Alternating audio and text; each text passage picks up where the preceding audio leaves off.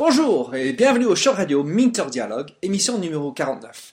Cette émission est avec Pierre Journel, un grand podcasteur français qui est mon premier invité récidiviste sur le show. Pierre est auteur de plusieurs podcasts français qui connaît bien le monde des réseaux sociaux et le monde des entreprises. Dans cet entretien, nous avons discuté de quelques outils utiles et des astuces, comment les utiliser, ainsi qu'un tour autour des réseaux sociaux. Une belle conversation autour d'un café.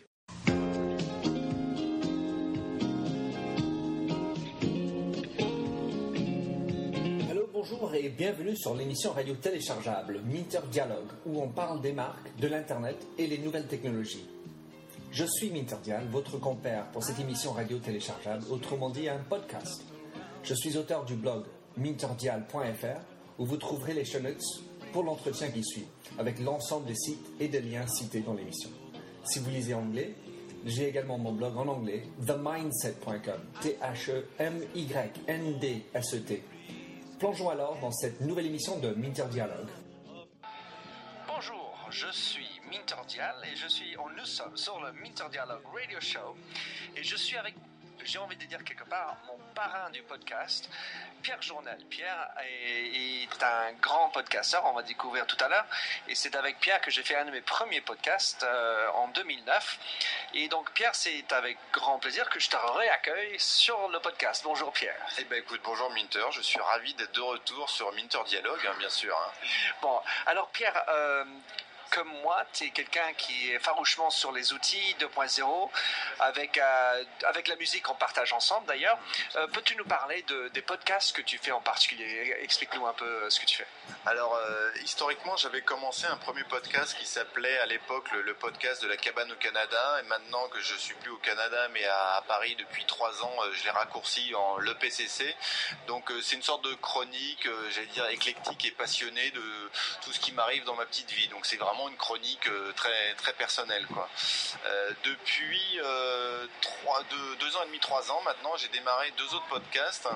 Euh, un qui s'appelle La chaîne guitare, où je fais que des interviews de, guitaristes connus, pas connus, et puis dans tous les styles de guitare. Ce que je veux faire avec la chaîne guitare et puis avec sa version anglaise de Guitar Channel, c'est vraiment partager ma passion pour cet instrument, quoi. Et dans tous les styles. Donc même si par goût personnel, je suis plus rock, blues, etc. euh, j'ai interviewé des guitaristes aussi variés que Steve Vai, euh, Louis Bertignac, euh, Pierre Bensuzan, euh, Chubby, euh, Björn Berg, un fou furieux à la 12 cordes norvégien que j'ai encore réinterviewé la semaine dernière. Enfin, mon but c'est ça. Et il n'y a que, enfin, même si ma modestie va en souffrir, il n'y a que sur la chaîne guitare que tu peux entendre un guitariste parler de sa musique pendant une demi-heure ou une heure. Donc c'est ça le premier volet de, la chaîne guitare où je fais les interviews. Et l'autre volet, c'est de faire découvrir des instruments. Donc il y a certaines marques ou des luthiers qui m'ont prêté des instruments, donc j'en joue et je dis bah voilà, euh, tel luthier m'a prêté euh, telle guitare et puis je fais une petite démonstration, ce que j'appelle un sound seeing, donc une visite audio. Et là, il y a une connexion très intime qui se fait avec l'auditeur, parce qu'il vraiment, évidemment, il y a un fit naturel entre le podcast et puis le, et puis la musique et puis l'audio. Alors donc sur le- la chaîne guitare, en anglais ou en français, tu as un bon 1500 euh, souscrivants sur, sur le, sur le podcast. Et ensuite, tu aussi ta, page fan où tu as plus de 1000 fans. Donc en fait, c'est un bon écosystème autour de ça. Mais alors, tout nous, récemment, je sais que tu as lancé aussi un nouveau podcast. Explique-nous euh, ce que tu as fait et pourquoi. Voilà, alors j'ai lancé un autre podcast parce que trois podcasts euh, ça suffisait pas, donc j'en ai lancé deux autres euh, parce que je suis un gros euh, utilisateur d'un outil incroyable qui s'appelle Evernote qui permet de, se rappeler de tout, hein, c'est la devise de, de- cet outil. Et donc j'ai lancé deux podcasts, un qui s'appelle euh, La chaîne éléphant et l'autre la version anglaise qui s'appelle The Elephant Channel. Donc c'est euh, chaîneéléphant.net en français et puis elephantchannel.net euh, in English. Alors donc c'est la, la mémoire d'éléphant implantée dans ton iPhone ou autre chose. Donne-nous un peu quelques as- astuces ou comment euh, tu peux utiliser Evernote. Euh, pourquoi est-ce que quelqu'un voudrait se lancer à utiliser Evernote?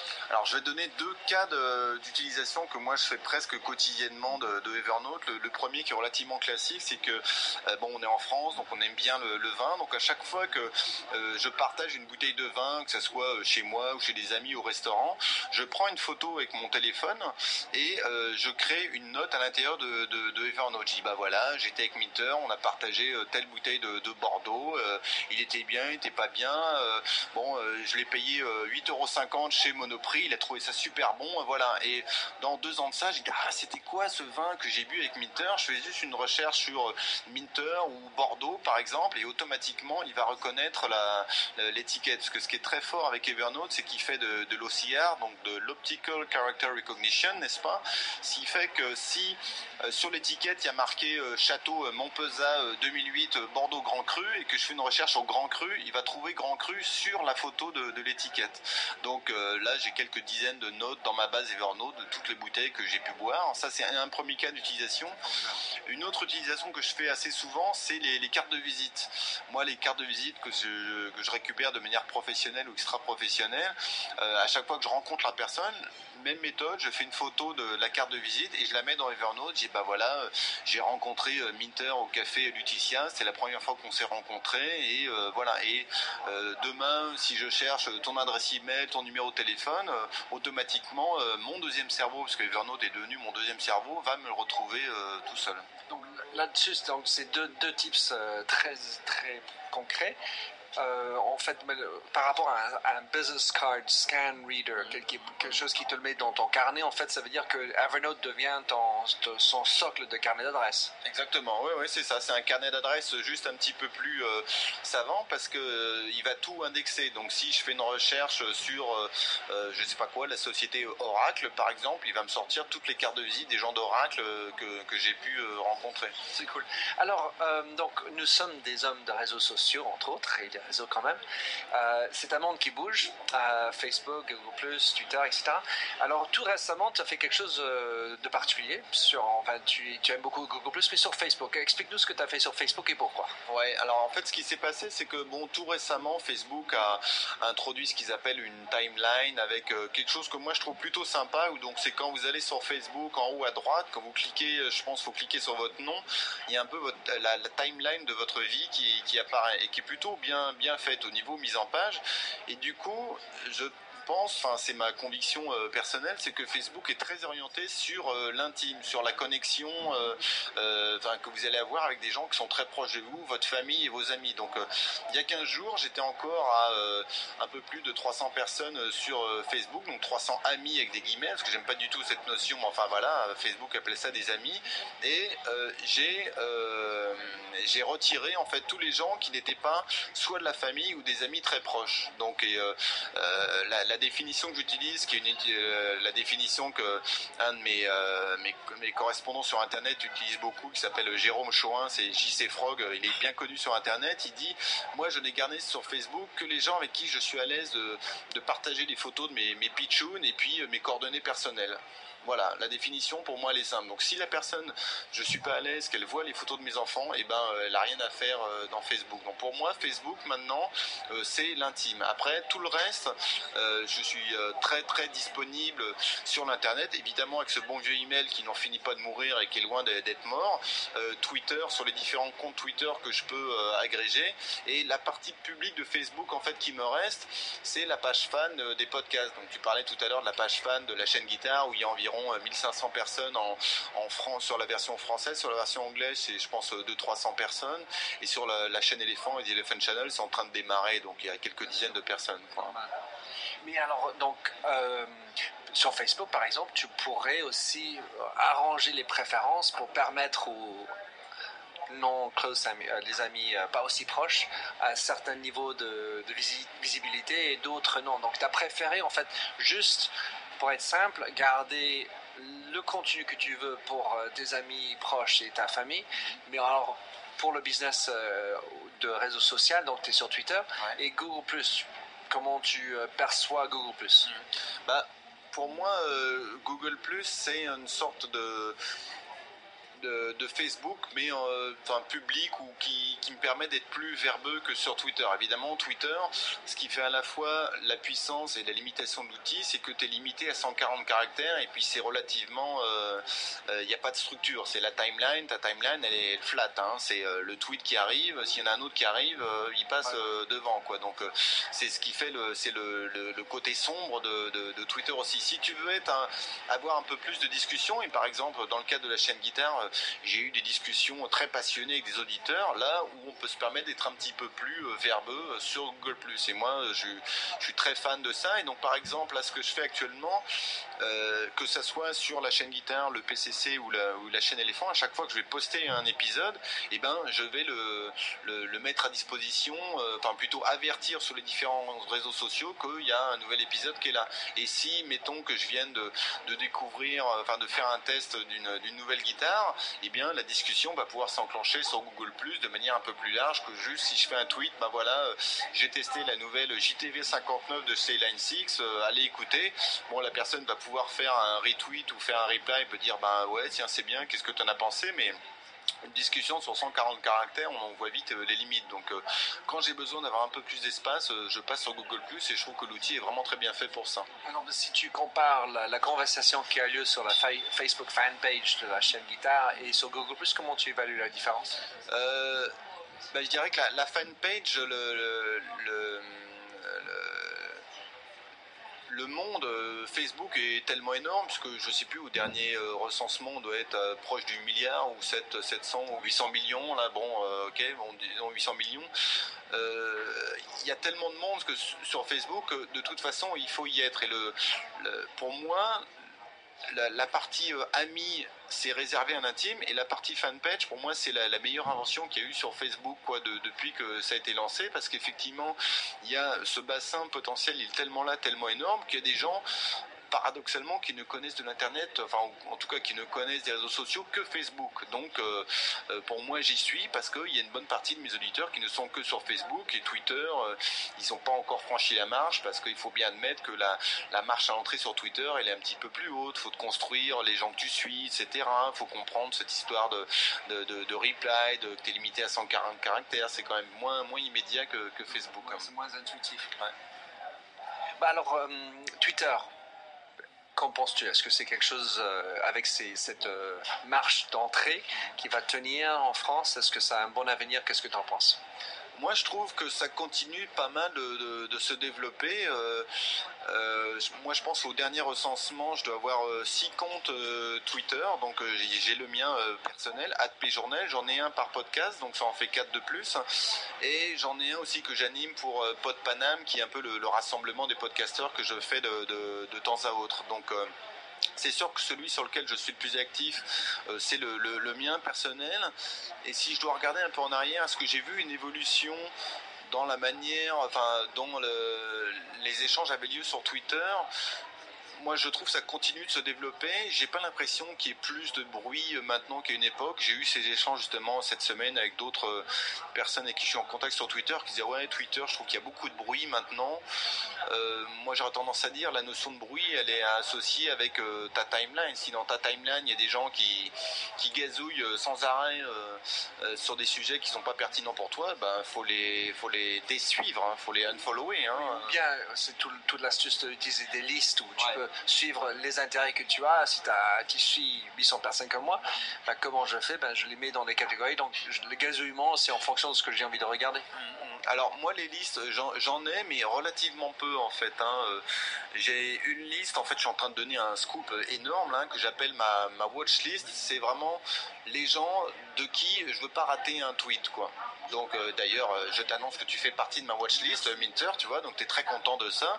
Et euh, donc il y a peut-être, je sais plus, genre peut-être 15 ou 20 personnes dedans, mais pas plus, quoi. Alors que je dois suivre à peu près 400 personnes. Là aussi, j'ai fait un ménage tout récemment là-dedans, un ménage qui m'a pas enlevé grand chose en fait, parce que j'ai enlevé des comptes qui n'étaient pas actifs ou des gens qui n'étaient pas pertinents pour moi. Et je pense que c'est une démarche qu'il faut avoir de toute façon de manière euh, régulière. Parce que quelqu'un peut très bien tweeter quelque chose qui a été pertinent pour vous il y a deux ans, et puis maintenant ses centres d'intérêt ont un peu évolué, ou les vôtres ont évolué, et puis euh, ce qu'il va raconter, c'est plus intéressant pour vous.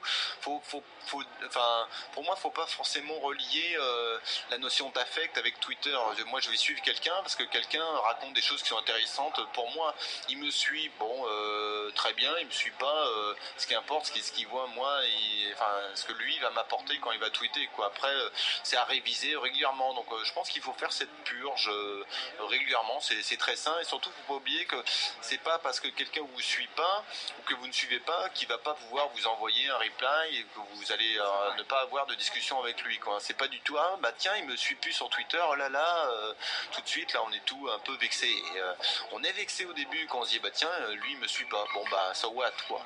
Voilà, hein, ça peut arriver. La relation, elle est dissymétrique et c'est très bien comme ça. Hein. Bon, encore une autre, autre idée superbe, c'est vraiment d'avoir le, Star Watch List quand, quand tu es en train de suivre des gens.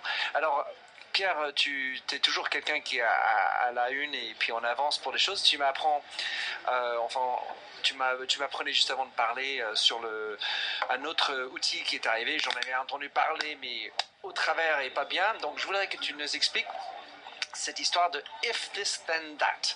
C'est quoi et quelle est l'utilité pour les gens qui écoutent?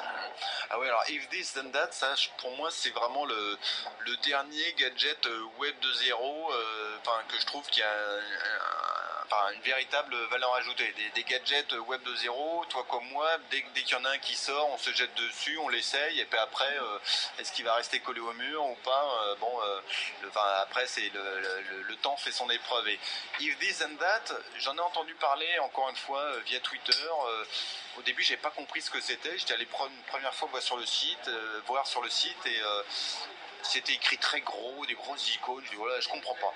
Et puis ça continuait de, popper justement dans ma timeline. Je me suis dit, non, là, il y a quelque chose qui se passe. Pour que les gens que je follow en parlent comme ça, c'est qu'il y a quelque chose qui se passe. Donc, en fait, euh, comme son nom l'indique, donc, if this, then that, le but, c'est de dire, s'il y a tel événement qui arrive, je déclenche telle action un petit use case, un petit euh, scénario que moi je fais. Donc euh, j'utilise une application sur mon iPhone qui s'appelle Instagram pour faire des, photos et puis euh, faire des sortes de, tweets sous forme de, photos. Finalement, parce que c'est ça le principe d'Instagram. Et bah, il y a des photos qui sont là-dedans que j'ai envie de, conserver.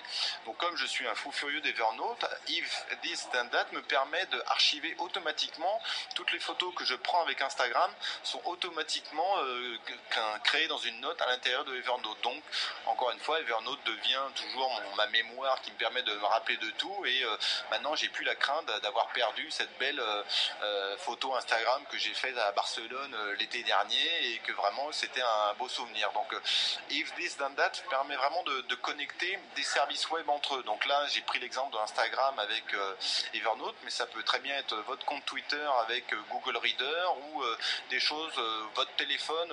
Je prenais l'exemple tout à l'heure de vous pouvez par exemple, euh, s'il pleut, vous pouvez recevoir un SMS, des choses comme ça. Donc, vous pouvez déclencher des, événements. Donc, s'il y a un événement source qui déclenche un événement cible. Sachant que l'action de la pluie doit être euh, acté quelque part. Donc il, doit être dans météo quelque chose. Attention, il est en train de pleuvoir et à ce moment-là, l'acte est déclenché pour faire le SMS. C'est comme ça que ça marche.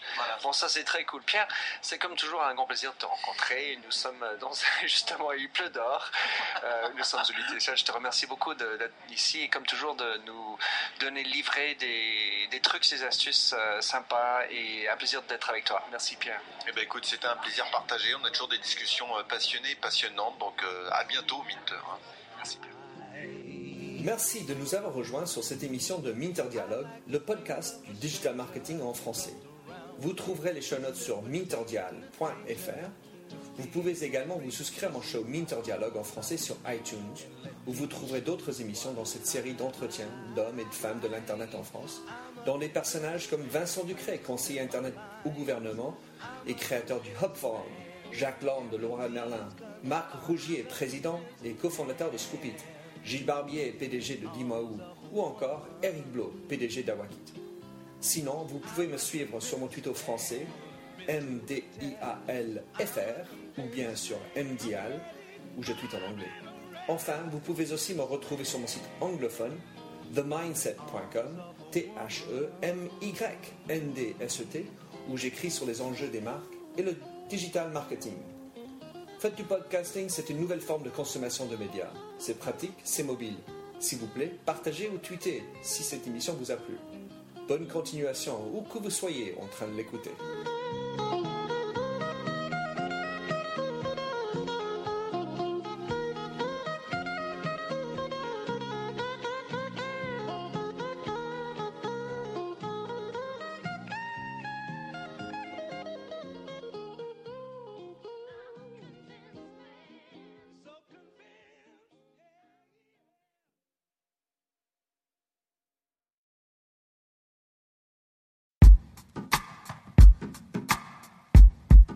The Jim Stroud podcast explores the discoveries and trends forming the future of our lives. Brain to brain communication, robot bosses, microchip implants for workers, and artificial intelligence replacing human workers are all happening now. If you want to know what's happening next, subscribe now to the Jim Stroud podcast.